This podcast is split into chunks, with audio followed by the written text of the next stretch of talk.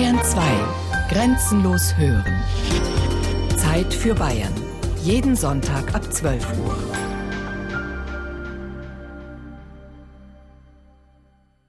Viermal Botensteak, einmal Wild, zweimal Knödel mit Soße. Tisch Nummer 9. Hochbetrieb in der Küche des Gasthofs zur Linde, ein Traditionswirtshaus mitten auf dem Marktplatz des Oberpfälzer Wallfahrtsortes Neukirchen beim Heiligen Blut. Es ist Sonntag. Der Pfarrer war pünktlich um Viertel nach elf mit der Messe fertig. Danach strömten die Leute gleich zum Wurstball. Bitte schön, guten Appetit.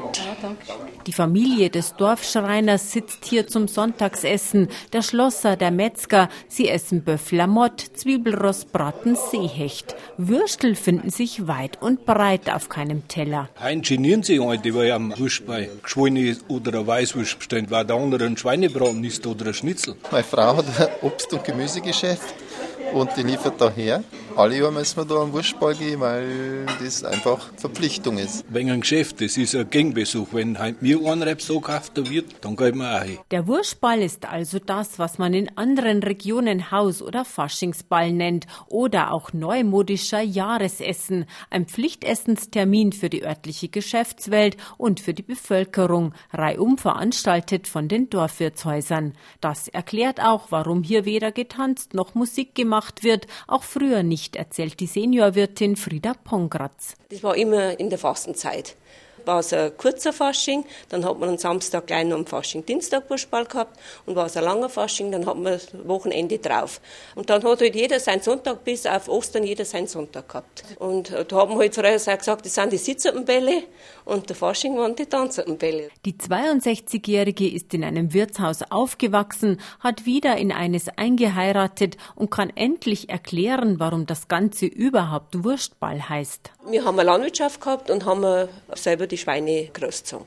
Wir haben nur am Wurstball ein Schwein geschlachtet. Ein Schwein. Da gab's dann Weißwürstel, geschwollene Bratwürstel, sogenannte braune, eine Art Bockwurst und das alles mitten in der Fastenzeit, wo sonst nur Mehlspeisen, Kartoffeln und Bratheringe auf den Tisch kamen. Da hat man die ganze Woche gefasst, oder?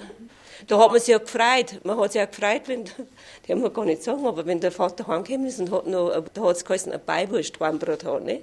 Der hat dann, wenn er gegangen ist, nur einen Wursteig wickeln lassen, ein paar oder zwei paar, weil er groß aus der Familie ist.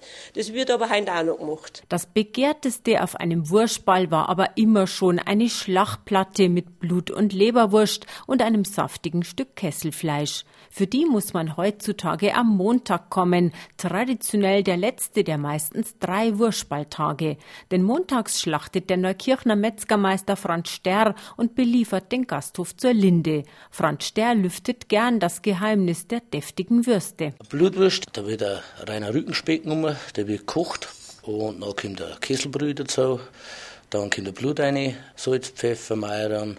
Wichtig ist, halt, dass das Schlachtband zugesetzt wird, dass der Eigengeschmack vom Schwein da ist. Aus dem Wasser, in dem die Blut- und Leberwürste und sonst noch so einiges vor sich hin köcheln, wird dann die von den Eingeweihten besonders geliebte Brittsuppen. Da kommen Schweinsköpfe rein, kommen Wammerl rein, kommen Schulter rein und Brittsuppen kommen dann erst wieder raus.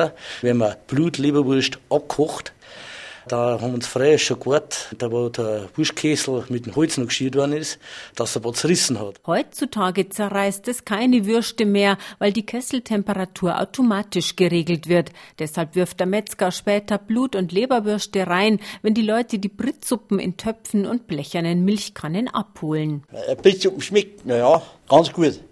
Da tut man entweder Brot einschnitteln oder Semmel, ne? Ja, und hübsch Pfeffer noch, und ist gut, ne? Erzählt der 80-jährige Alois Weber, der noch weiß, dass man die Brittsuppen früher sogar geschenkt bekommen hat. Da ist es fast schade, dass heutzutage beim Wurstball beim Juniorchef vom Gasthof zur Linde, Markus Pongratz, ganz was anderes gegessen wird. Heute sind halt dann Karotten-Ingo-Süppchen im Vormarsch und Fischgerichte, vegetarische Gerichte, aber auch viele Braten- und Wildgerichte. Aber es hat sich total geändert, das Essverhalten heutzutage. Und auch das Trinkverhalten, denn früher, erzählt ein Gast, hat man die vielen Würste auch noch reichlich obig geschwappt, wie man auf gut bayerisch sagt. Am Wurstball, die Leute sind gekommen, haben wir da ja Essen gegessen und dann sind den ganzen Tag hängen geblieben. 10, 15 Bier und noch mehr. Das war aber keine Ausnahme.